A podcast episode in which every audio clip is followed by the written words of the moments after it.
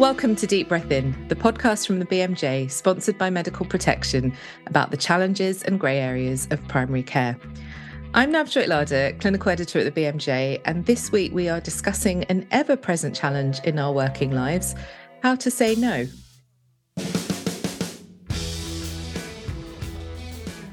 We're joined by a very special guest to help us think through saying no and setting boundaries. It's a GP turned executive coach and trainer, host of You're Not a Frog podcast, Dr. Rachel Morris. Welcome, Rachel. Oh, thank you so much for having me. No, it's our pleasure. Thanks for coming back on the podcast. Um, and also with us, as ever, to dig into this topic, it's Tom and Jenny. Hi, Jenny. Hi, my name is Jenny Rasanathan. I'm a family medicine doctor and clinical editor for the BMJ. Hi, and hi, Tom. Hello. Yeah, I'm Tom Nolan. I'm uh, currently a locum GP and a clinical editor for the BMJ. Hi. And so, uh, yeah, today we're talking about thinking about setting boundaries, how to say no, which I think is uh, something that crops up in our, you know, not just professional lives, I suppose personal lives as well. But we're thinking through specifically um, from from the perspective of of what that means within work. And Rachel, this is a topic that I think you have become increasingly interested in. It, it sounds like what why why why is it sort of why have you sort of been pulled towards this topic? Well, the question is, do you want the short or the long answer? Maybe I'll give you like the the media medium because I guess I've been doing lots of teaching and training for resilience with professionals in high stress jobs. So lots and lots of doctors the past few years since I trained as an executive coach. And you know resilience is a is a difficult thing to and it, it's a bit of a double-edged sword and you know if you go in and you say to people we're going to shit on resilience you immediately get people sort of glaring at and and and thinking well that's just resilience victim blame. They need to change the system. They need to sort out the workload, blah, blah, blah. I don't need to be resilient. It's everybody else. And, and to some extent, I totally, totally agree with them. Um, and I've just come to realize that you you can't have uh, well-being, which is a huge part of resilience, you know, keeping ourselves well, if you have no time. So you can't manage time, but what you can do is what you do with your time. And that means you then have to prioritize. You have to start to prioritize your well-being. You have to start prizing doing things that are going to help cope with working in a very complex, chaotic, and, and stressed system. If you're going to do that, then you have to start to know. Because if you're going to prioritize, there are things you're going to say yes to other stuff. And that's where saying no comes into it. So I think so can can really get people's backs up and make people feel very nervous. What we're saying is it's not about just saying no to everything and being really self no, no, no, no, no, no, no. It's about what am I going to say to? What's the most important thing that I can do that's going to have the highest impact for colleagues, for my patients, for myself? And if I'm going to focus on that, then necessarily there needs to be a no somewhere else. Yeah, I mean that's a it's a good it's a good uh, sort of rule of thumb is if you're experience something, often that means uh, other people are too, and certainly everything you're saying is kind of resonating with me. I'm interested, um, Tom and Jenny, is this something that kind of you ever struggle with, Tom? Can you think of times yeah, in your yeah, own practice? Well, Rachel, you, are kind of taking the sting out of my argument there because I was going to be one of those people who gets the backup and about this, but because you, you, yeah, all of those things you said, absolutely, absolutely agree with. I, I'm, I guess I'm immediately thinking about like the consultation and, you know, most people you know maybe we're doing 10 minute appointments or increasingly it's sort of number of contacts in, in a morning and um, where you're saying no basically to a patient who's only just got started at 10 minutes um, is it too early to, to get some tips on that? Because I'd, I'd really like some. Oh i mean it's it's really hard isn't it? And especially when patients are coming in maybe having waited longer than they would have liked at the appointments yeah. they've got this this list of things I think one of the big problems with saying no in those circumstances is when you've got front of you, you've got these short term consequences of saying that you have to weigh up with the long term impact of saying obsess.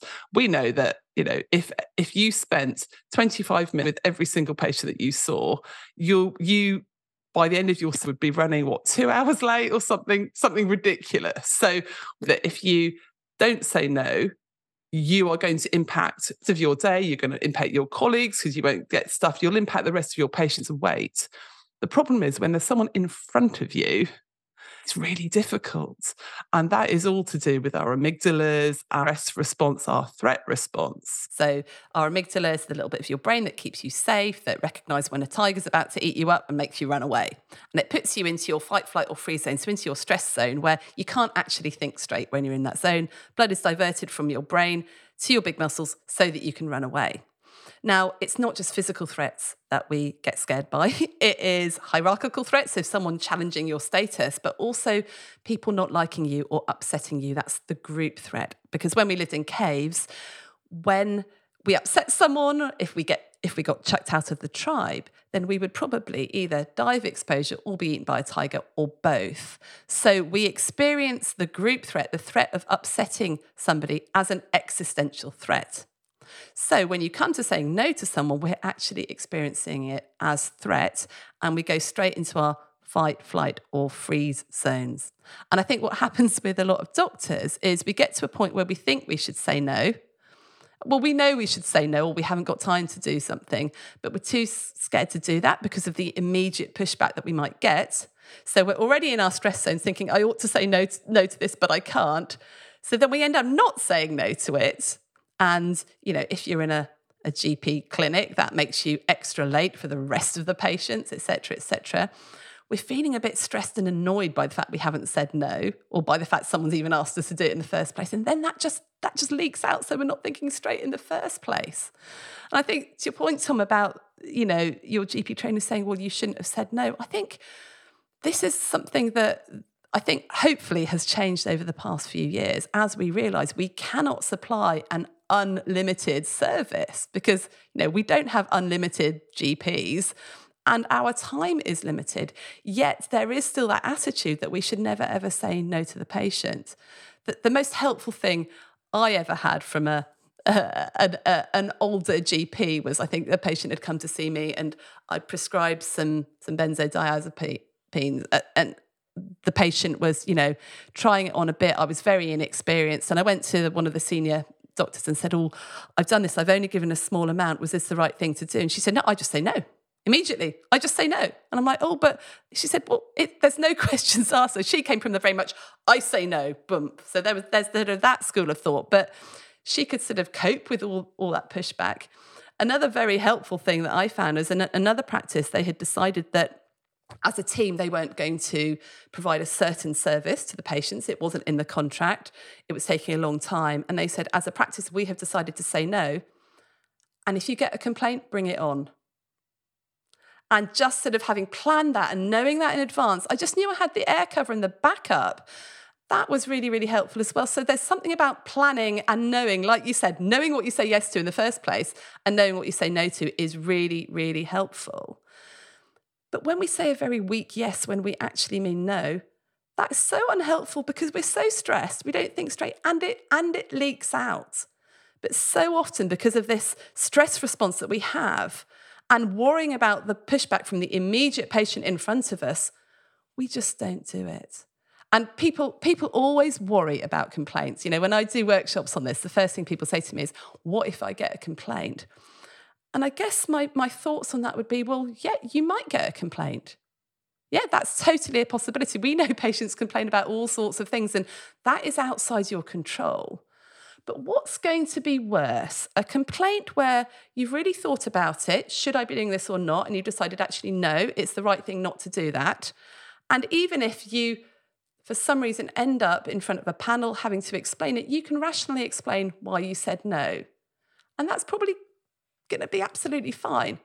I think that's a lot better than, than constantly saying yes when you actually meant no, being a bit tetchy, it leaking out, becoming quite rude, becoming incredibly overwhelmed, and making a bad decision that's then very difficult to defend because your judgment goes, you get near burnout, you're starting to do quite odd things because you're, you're just so overwhelmed, you're doing things too quickly, etc., etc. I think a complaint that comes from being in that sort of state is going to be much more serious and actually probably much harder to defend than a really well reasoned, thought out no.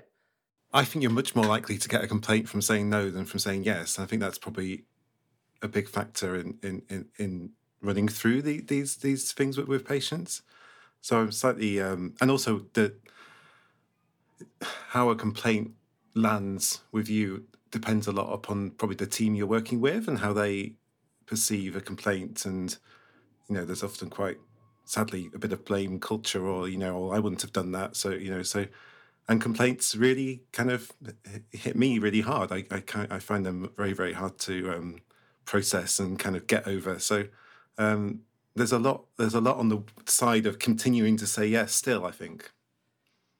It's really really hard and I think complaints is another huge yeah. topic to deal with isn't it? It's yeah i mean the problem is we can't we can't control when patients complain. And i don't know about you but in my experience the patients i've done my best for you know and i think i've done really well often end up complaining. The ones that maybe i haven't done as well with tend to be completely happy with the service. So it's a bit random about, about the complaints you get. I think my point is that when I've talked to people at the the MPS and the MDU, et cetera, et cetera, and we've done a quite a few podcasts on how to manage yourself through complaints on, on You Are Not a Frog. The complaints where somebody is overwhelmed and burnt out and failing to say no are much, much more serious than the other complaints you get about when you have, you know, thought things through thought things through properly.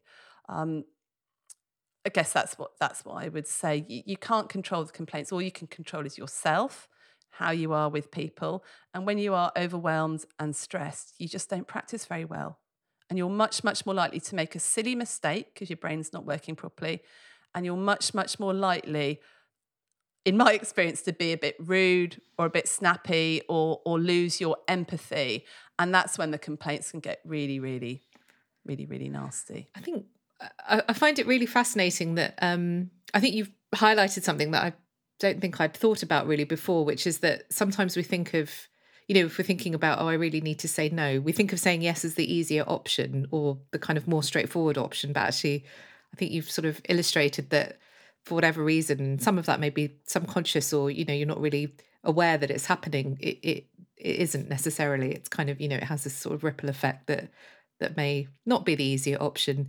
So, Jenny, I'm um, interested to hear from you as well. Is this something that you recognize in your own practice?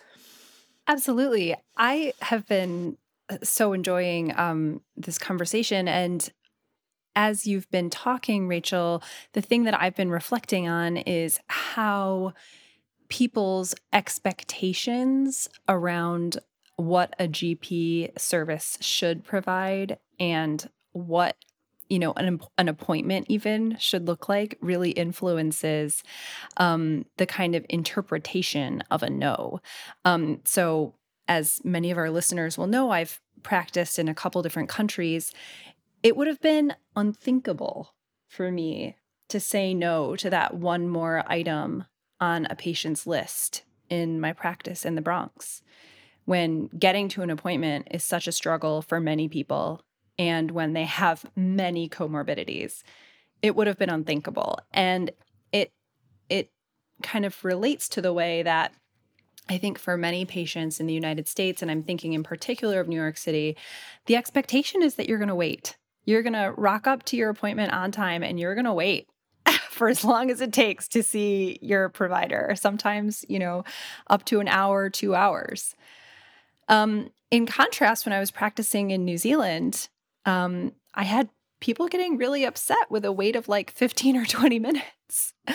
Um, and I struggled um, with kind of trying to stay on time because I was reluctant to say no to that one more thing on a patient's list until a friend said to me, Nah, it's everybody's expectation that your appointment is going to be 15 minutes. Say no, move on. It's more important to stay on time for the people who are leaving work to come to see you in the middle of the day. And actually, hearing her say that gave me license to say, okay, the cultural expectation is a little different, that I don't have to go through everything on your list because this is, you know, your rare moment here. It's actually, um, you expect me to run on time. And if that means saying no, so be it. They're happy to come back another day. That's really interesting to me, Jennifer, because I think you're just illustrating really nicely the different stories that you've got going on in your head about saying no in those different cultures. So if you talk about when you were in, in the Bronx, that you just said it would be unthinkable for me to say no. What underlying stories were you having in your head at that point? I, th- I think that's a really good question that would take a very long time to answer. And obviously, it's very patient and context specific. But I think it is about responding and feeling a sense of duty and responsibility to a to a underserved population uh, with a lot of health needs. Yeah. And I think you've just hit the nail on the head now about why it's so difficult to say no. Because we, we've touched on the fact it can be awkward. We worry about complaints. We, we get put into a fight, flight, or freeze zone. But bottom line is that saying no as a doctor hits on some of our internal values. And our internal values that have been drilled, which, which are very, very deep seated and also then have been drilled into us through all of our training is that the patient always comes first, that we must never cause any harm, which totally right and totally true. And I would always uphold those. And also that I must work as hard as I can. I must always carry on. I must never be weak. I must never really admit I've got any limits because the patient comes first. I must be perfect. I must get it right all the time. I must do everything I can to avoid a complaint. All these internal stories that we've got. And I must never upset anybody. I must never dump on my colleagues. All these things are going on. And underlying all that is, well, firstly, fear fear about if I say no, what's going to happen? I might get a complaint. Bottom line, if I get complaint, will I get? I mean, the bottom line of complaint is will I be struck off? I mean, that's that's where that goes, isn't it? So fear for your livelihood. So you can see why people worry about it. Guilt, guilt because I can't do everything. Guilt that I'm not able to do everything that I want to do because we want to be able to please people, and so guilt is a it's an interesting emotion. We don't like to feel guilty, but actually, it just shows that you're a good person. It really does. It just shows that you're a good person. But the final one, and I think this is really difficult, is, is this sort of perfectionism that we have about I must always be brilliant. I must perform to the best of my ability and, and do it all. Um, and the problem is, if we say no, and it means that we won't finish the job that we said we'd finish, or we won't be able to see all the patients or meet all the patients' demand. And that bangs on our values of always being absolutely brilliant, always being there for everybody. That doesn't just cause guilt, it causes shame. And shame is a horrible emotion, and nobody wants to feel shame because the bottom, the underlying belief of shame is I'm not good enough. I am not enough. And so it's one thing saying no because we've got the protocol that says no, so we shouldn't do it, or I broke my ankle last October. So I had to say no to some stuff because I literally couldn't do it. I felt a bit guilty, but I couldn't do anything about it. So I, I didn't feel, I, I wasn't choosing to do that. But what if you're choosing to say no because you need to run on time for the other patients, or because you actually, for your own mental health, need to go home and rest because you can't possibly do it all? You're choosing to say no for another reason, but saying no is going to make you feel shame. It's almost impossible to do if you have a choice. If you have no choice, you'll feel a bit bad. But if you have a choice, why would anyone choose to do something that's going to make them feel ashamed? And that, that is the bottom line. It's so, so hard. I mean, I, I think that that's uh, uh, there's a loads to sort of unpack there, and I think um, you, you, yeah, you've encapsulated really well why it does feel so hard to say to say no and to to set boundaries. Rachel, I'm interested. Do some people find it harder than others, or are there some scenarios that are harder than others? Because we've talked a lot about um, patients saying no to patients, but often I feel that you know if you have your it, it is very difficult, but you know you have clinical your clinical decision making or the constraints of the system or whatever it is sometimes to to fall back on sometimes what can be really hard is saying no to colleagues i find that really difficult as well but just more generally are there uh, scenarios or certain types of people? You know, we think of people pleasers and that kind of thing. When when does this kind of rear its head even more, or or is it more challenging for some than others? When it's easier to say no is when you can see that there will be a massive big consequence for saying yes. So, for example, you know, I was on a, an airplane coming back from Turkey last year, and they hadn't put enough fuel on the plane. So, you know, they uh, said no to, to, to, taking off until they've been refueled because there's going to be a massive consequence. I mean, that's that's really obvious, and you can maybe see in, in theatre a surgeon would say, "No, I'm not doing that operation if I don't have the right equipment or the right staff, etc., etc." It just becomes really muddied when you can't see the immediate consequences of of saying yes. So with colleagues, again, we are so worried about the relationship between us that we will go the extra mile always to support colleagues or worrying about what they might think of us and and if you have high psychological safety within, within a team it then becomes a lot easier to say no to people because psychological safety means that I can say no to you or I can disagree with you and the relationship is going to be okay. So that's one one area where if you've got a team where the psychological safety is really low, actually it's much, much harder to say no because you know that the minute you say no, there's probably going to be some bitching and backbiting about you. The other scenario where I think it is particularly difficult to say no is actually senior doctors. Because when you're in a position as a partner or as a clinical lead, or I mean, I, I, I remember feeling like this as a junior doctor. If you said no, like, who's going to do it instead? when it is that the buck stops with you and you might as a partner be owning your own business you know owning your, your practice and you feel this responsibility not just to your staff but also to your patients and to the whole population then you've got this just extra layer of i should i ought to.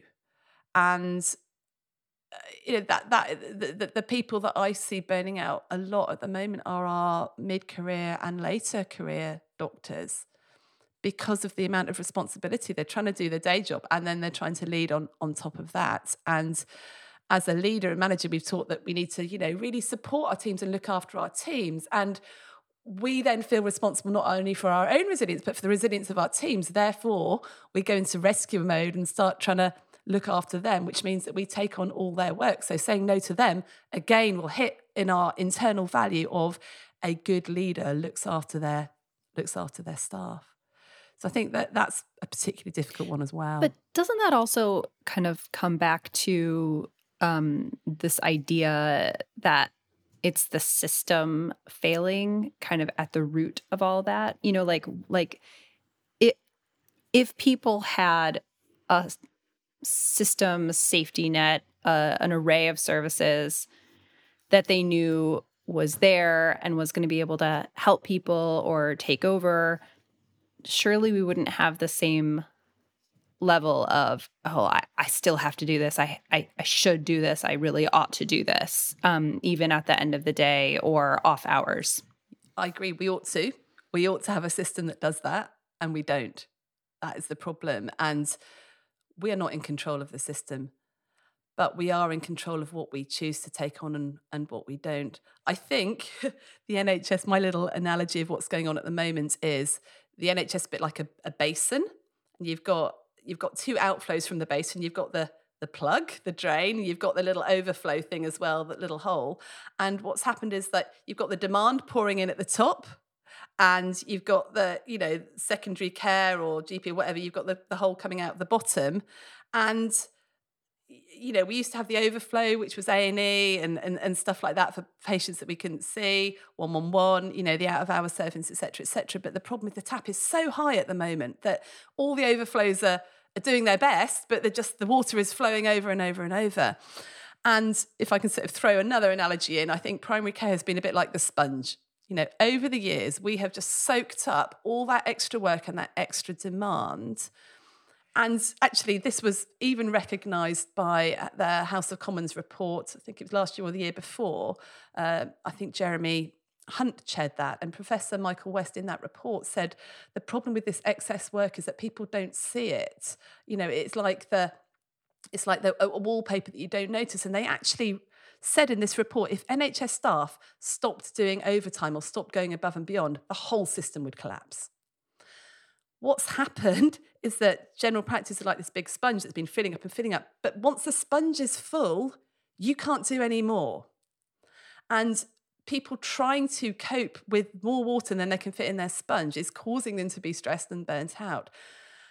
And the only way the system changes if it starts to cause enough problems that other people are starting to shout about it and, and, and it becomes an issue for somebody else. But that's really uncomfortable because it almost means you have to let things fail in order for things to change and the system failing looks like patients not being served but i was actually did a, a, a talk at the bma eastern regional conference um, eastern regional meeting yesterday afternoon and dev who was the chair said something really interesting he's a, a surgeon and he said you know if we are overwhelmed in surgery and we, we stop operating we say we can't do it because we haven't got the equipment or this all the time and things start to get cancelled then very quickly someone will do something about that higher up because we can't do it, we say no, and then the system changes pretty quick or has to because immediately it becomes very obvious that we can't deliver that service.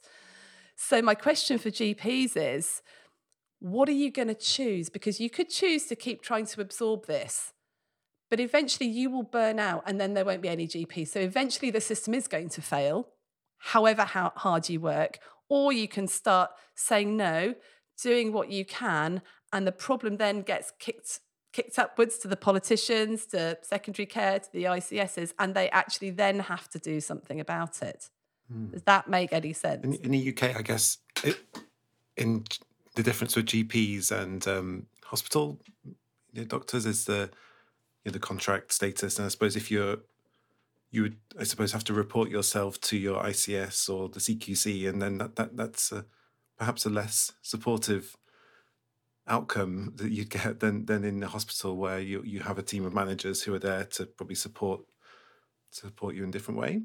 But we do have organisations like the LMCs who have provided very good guidance on what you're obliged to do in the contract and, and what you're not.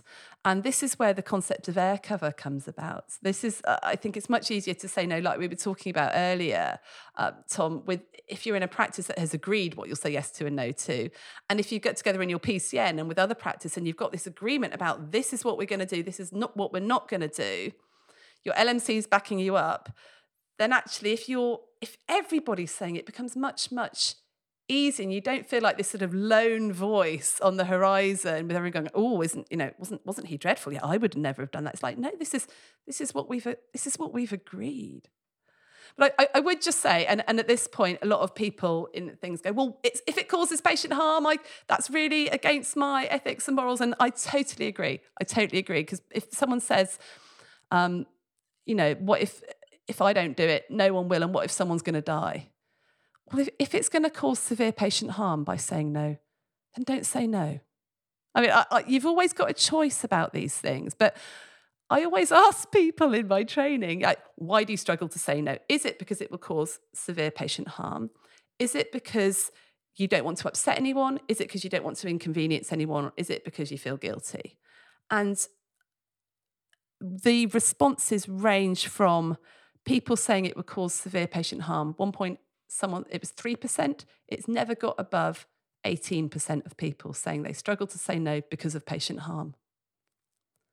So if there's a scenario where if you said no, that is going to cause patient harm, then don't say no. Do what you can to not, we don't want to cause patient harm. We, patient safety is paramount.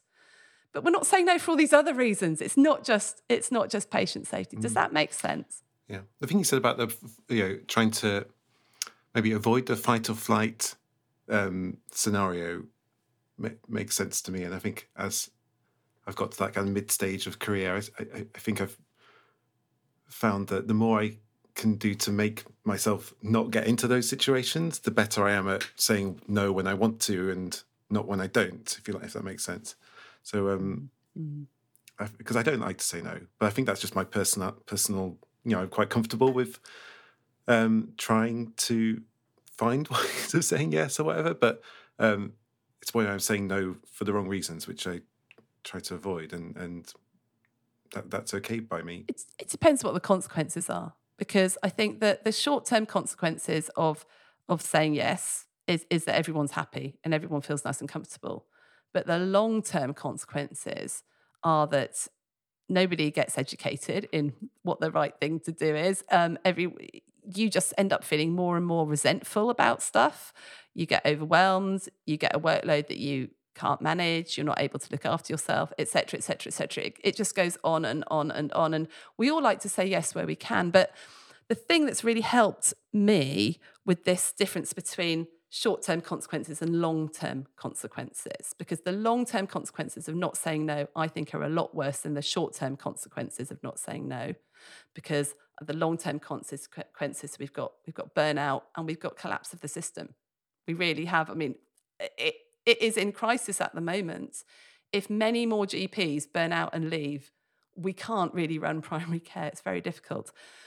Is the thing that's helped me is to use power language so this is, I am choosing to XYZ. So I am choosing to say no to seeing, to dealing with this extra problem in this particular consultation so that I can see the rest of my patients without running too late and do those three very urgent, important visits I've got at lunchtime. And also, you know, there's always a so that. I'm choosing to so that. So work out why you're choosing to. And then at the end, I would say, even if even if that patient isn't particularly happy. Or I'm choosing to say no to doing that extra surgery my colleagues so that, I know, I can celebrate my son's birthday like I said I would, even if one of my colleagues feels that I'm not supporting them right. Or I, I don't know, but you have to put that even if because you have to expect the pushback. You do, because people don't like being said no to. It doesn't mean you're wrong. It just means that their inner chimp has been triggered and their amygdala has been triggered and they've gone into the corner. But it's really uncomfortable. And I, my, the thing I'm thinking about at the moment is how do we get used to that discomfort? How can we just sit with that icky feeling of, oh, I've done it. It doesn't, it's never going to feel wonderful.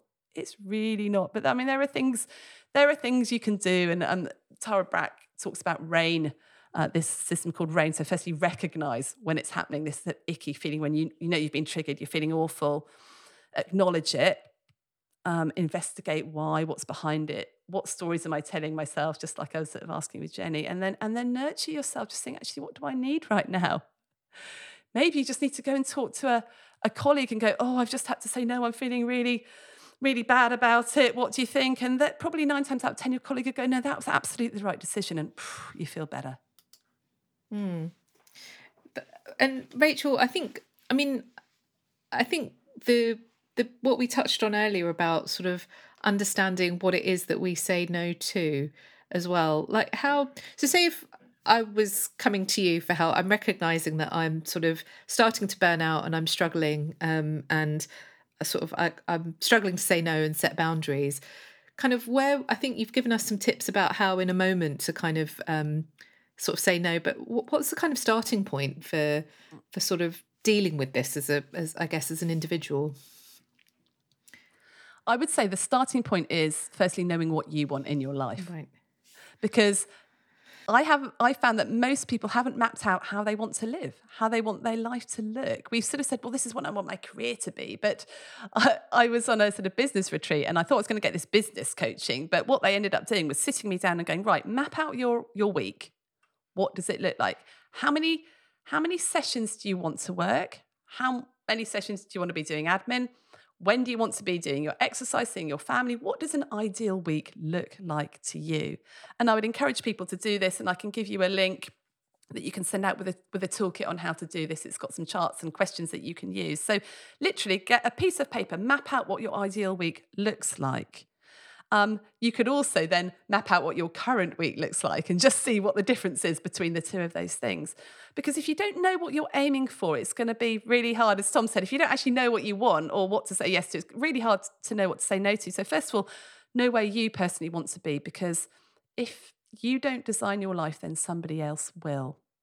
And if you then know, okay, on a Wednesday evening, that is my free evening that I spend with my family, or on a Saturday afternoon, I will always take that time to rest. it's much then easier to say no when someone asks you to do something on those times because you actually have it blocked out for something for yourself rather than just, oh, well, it is sort of free. So that's, I find quite helpful. The second thing is um, actually work out what the important stuff is. And for that, I tend to use the prioritization grid, which is the urgent important matrix, which lots of people know. And you can basically put down all the things you've got in your life to do into four blocks, either so the top row is stuff that's important, the bottom row is stuff that's not important, on the left is stuff that's urgent, and on the right is stuff that's not urgent. And that is a simple two by two grid. Just map out everything you've got in, the, in there. And what you'll realize is most of us spend most of our time firefighting urgent stuff all the time and never getting to those important projects that no one's really shouting for. But we know that if we focused on doing that, doing that workflow or actually doing that CPD or that bit of personal development, that would that would be really important. That would move the needle for us a lot. And I would say all the stuff around well-being, scheduling, exercise, all those things, planning to do the stuff that's important but not urgent. And the only way to plan to do that is to time block it into your diary and put how long it takes. Because then when someone says, Well, can you do this? You'll go, Well, I I actually actually can't because I've got that two hours in there for the project. Um, and it, I found it a lot easier to say no to dealing with multiple problems with the patients when I actually had to get away to pick my child up from the childminder because I knew I had to get away at a certain time. Therefore, I'll be like, I've only got this time with you. I'm really sorry. You know, we can book again or we can deal with it in a different way. And I have to get away by this point. So if if you know what you're doing with your day, that that can be really really helpful. So just knowing what your yeses are is going to be much, much more important. I, I did hear of a practice who was so short on GPs. I think they had one GP and 10,000 patients. I have no idea how they were doing it, but they had all sorts of sort of allied roles um, working with them. But they, they said, we do not give anything to that GP that anyone else could do. And I think at the moment, for ourselves, thinking of ourselves a bit like that, always thinking, well, yeah, I could do this, but who else could who else could do this? And this isn't just self protectionism, it's actually helping the NHS, really. It's helping create a sustainable, resilient model of primary care because unless we start doing stuff like this, it is just not sustainable. Can I ask a quick question about that? Because I think, you know, in moments where I've had the clarity of mind to say no and have thought through some of these things, when and I struggle to ask for help and admit when I need help, but in the moments when I have, um, there have been occasions that um, my request or plea or even statement that I am not able to do something has just been rejected or declined. And how do you deal with that? Like, like I can't handle mm-hmm. this, or I do not have capacity for this. Um, and you know hearing there's no one else to do it but back can be um hard in terms of thinking about continuing to block off and protect your time and that's really really difficult i think the, the problem comes when we are expecting other people to be totally happy and fine with our decisions so often we we we ask for help and everyone else is in the same boat. And that's why we find it so hard when colleagues go off sick because we get more work, right? So I would I don't know I don't know your situation and and also by the way there is no one really straightforward easy answer to this. This is just a huge dilemma. I would do a zone of power on it. I would use a zone of power. So the zone of power is very simple. It's a A4 piece of paper with a circle in the middle. And you say, in this scenario, what is out of my control? List all the stuff that's out of your control. And then in the middle, say, what is in my control? So I can ask for help, that's in my control. But if they agree to help me or not, or take anything off my plate, is out of my control, outside of my control. What else is in my control? Well, I guess if I do it or not. Know, I could, I could leave it undone. I could just not do it. And, and I can see your face now. You're going, ah. I know this is a, a an audio podcast, but Jenny's actually wincing right now. But there is that option of just not doing it. There's asking somebody else to do it. There's delaying it. There, and, and just keep thinking about what else is in my zone of power? What else is in my zone of power? Now, the reason why you're probably thinking, well, I just need to get on and do it is because of the consequences of of not doing it. And I don't know what your particular scenario is, but we're right back to why we then can't say no anymore. So if we need help, other people won't give us help. We then choose what our actions are. We could just then say, well, I'm sorry, I, I can't do this anymore. And you, you do have options, you do have choices. They might be really tough choices to get. And I would say, what other help can you get from elsewhere? And then it is in your control about whether you choose to carry on and do that thing or not. Now, the consequences might be that what you don't like, that the consequences might be at their extreme, well, then in that case, you're not going to carry on working here. You know, you might get the sack, in which case you might you might choose not for that not to happen. But oftentimes people might be a bit annoyed that there's not going to be huge adverse consequences. It's difficult to give a specific answer without knowing your specific scenario, but I would really just do the zone of power. What other options do I have here?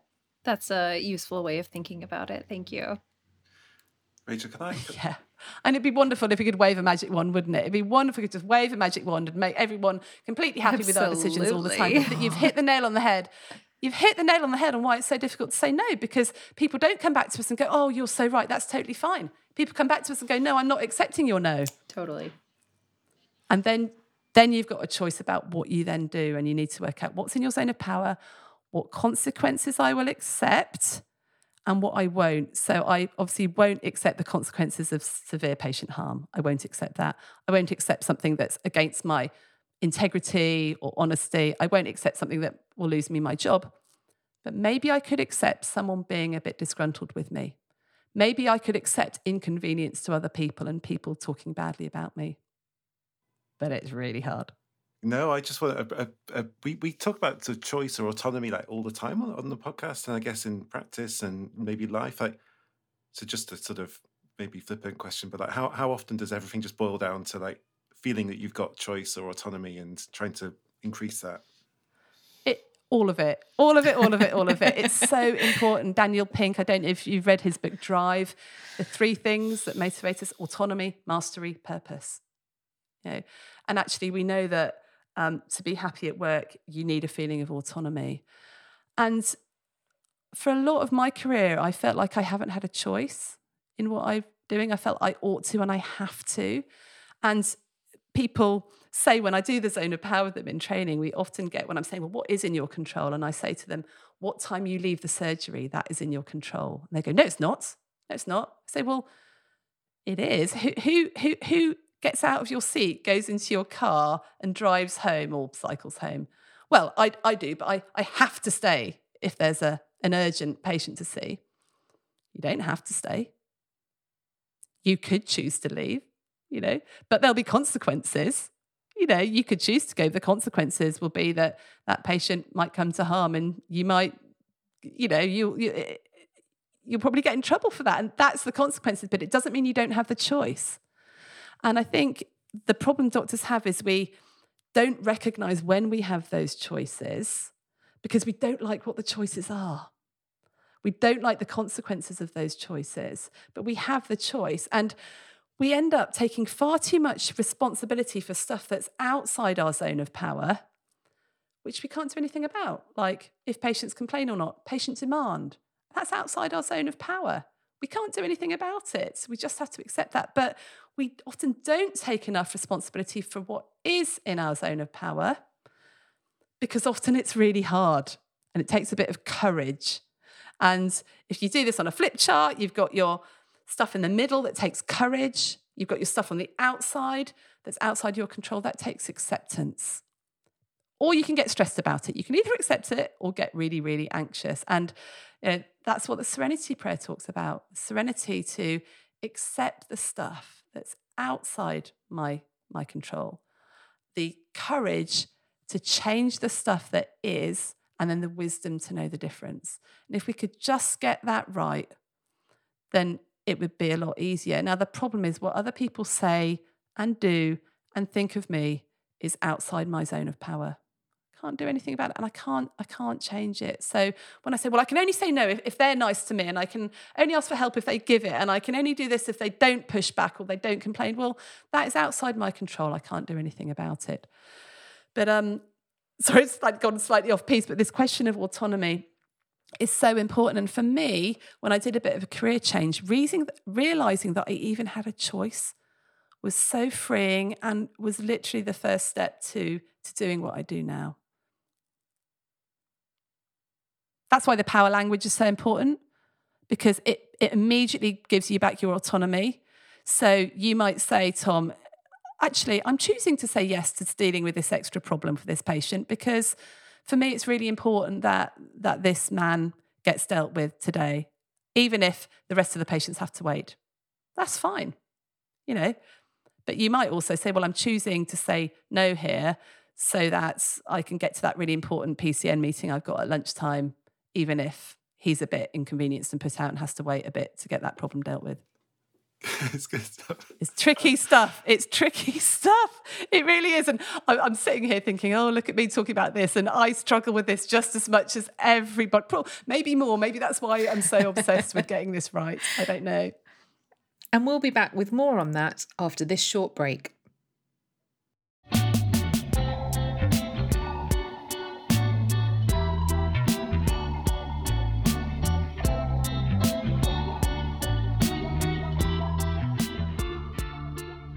What I, I think like you've hit the like I, I'm sort of I was nodding along to everything that you were saying. Um, but like the consequences bit or the the challenge of it, like those that that's the bit that is hard to navigate and you know summoning that courage and finding that acceptance is uh can be so difficult in practice like what are some of the things that you think can help help help get someone there think there's a few things. I think self awareness is really, really important. And so there's a real move towards conscious leadership at the moment, which is recognizing your internal state, being able to recognize when you're triggered, um, and recognizing some of those stories that you've got in your head about stuff.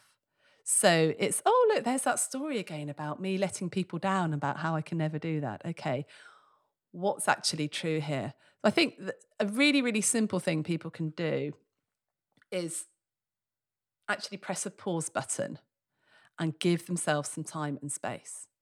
Because actually, nothing is urgent apart from CPR. You know, if someone claps in front of you, you need to act. But apart from that, you can always buy yourself time, even if it's just two minutes going out and sitting in the loo and going, right, okay, what?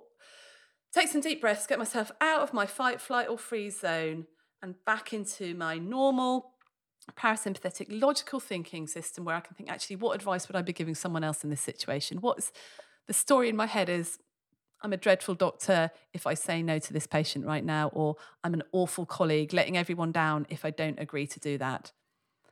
What would I say to someone else? I'd go, no, you've got a good reason for not doing it. It's fine. It's okay to fail. It's okay to get things wrong. And the other, the other, the other truth of this and I know lots of people have heard it, and it can become really, really glib. But I've really had to take this on board recently is that self care is not selfish.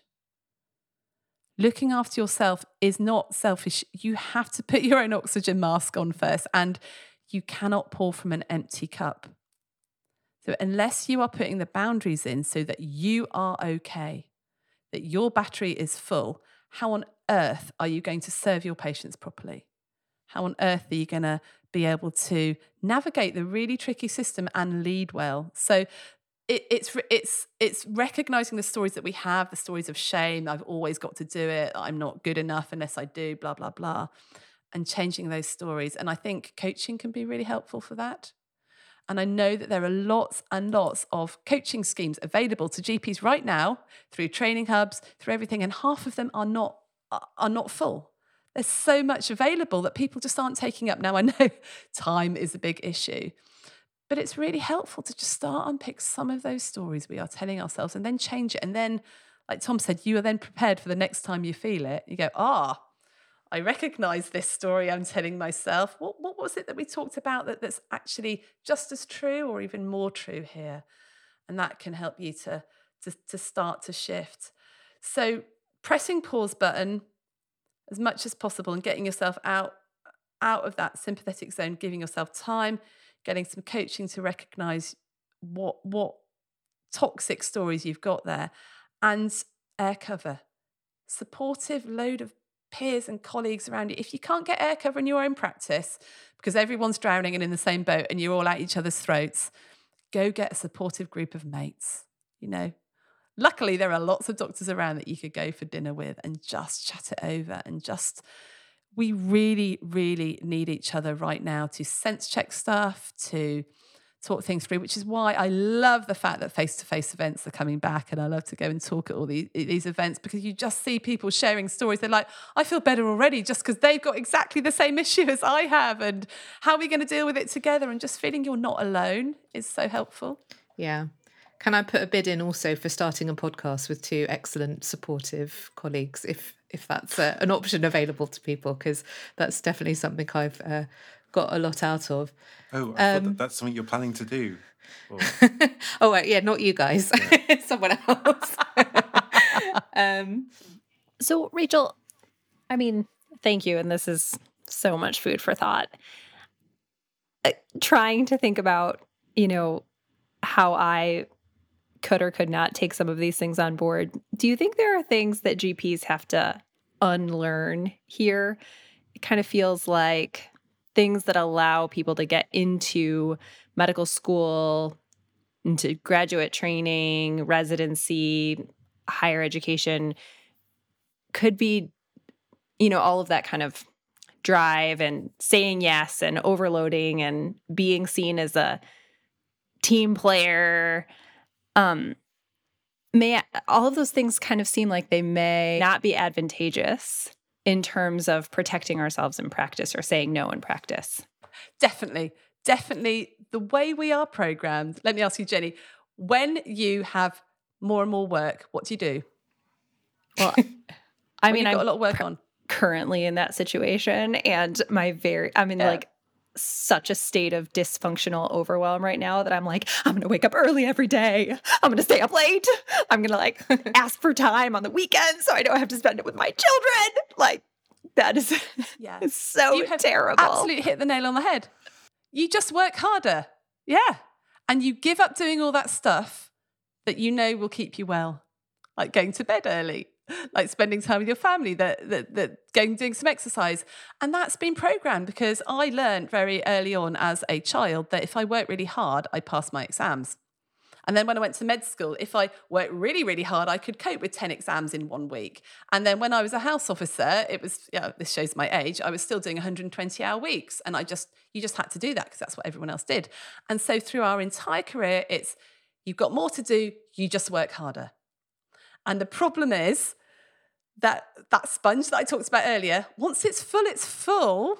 And, and then you, you know, you, you can't take anything more on, but we still think we can. And so then it eats into all that time that we have to actually keep our ourselves well. Um, coupled with the fact that everyone's always told you your whole life about how great you are because you're clever.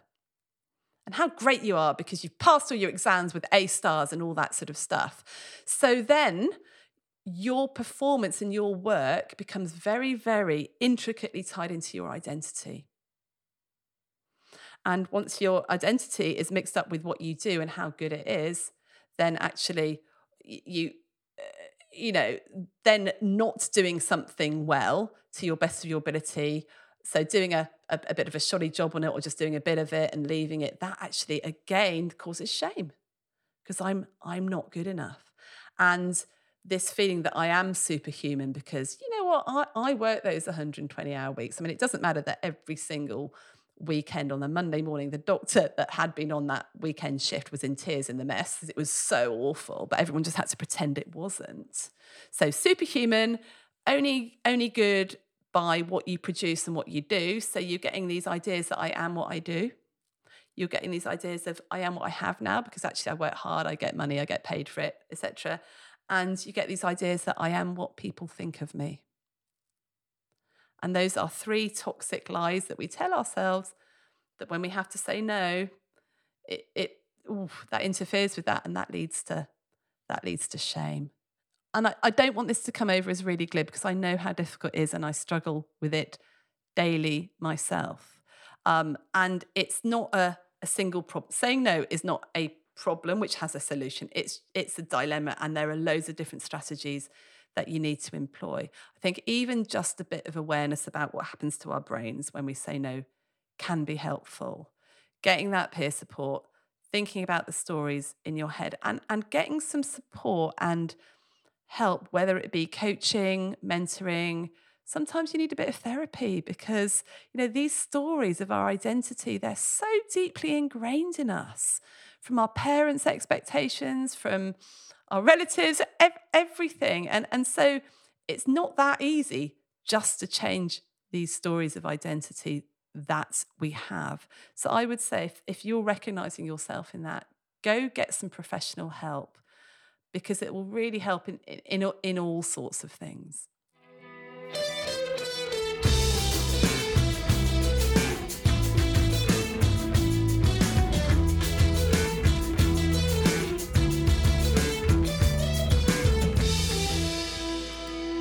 Okay, well, on that note, uh, thank you so much, Rachel. It's been so fascinating to talk through this stuff and to kind of uh, with you and to sort of recognize um, for myself where I need um, to work on. And I'm sure it would be really, really useful for our listeners as well. Um, so, yeah, thanks so much. We'll put um, some information in our show notes so that people can um, find out more about you and the work you do and the link to the prioritization um, grid as well, which I know I'll be checking out. So thank you, and thank you, Tom. Thank you very much. Yeah, it's been great, Rachel. Thanks. And thank you, Jenny. Thank you. Thanks so much for having me. And thank you all for listening. We'll be back with another episode of Deep Breath In soon. This time asking, is it so bad to miss a PE? I mean, it sounds like a GP's worst nightmare, but we're going to brave the topic with a guest who suggests that it's not the worst thing. So, to make sure you don't miss out on that, you can subscribe on Apple Podcasts, Spotify, or wherever else you listen to your podcasts. I'm Navjoyt Ladher. Bye for now.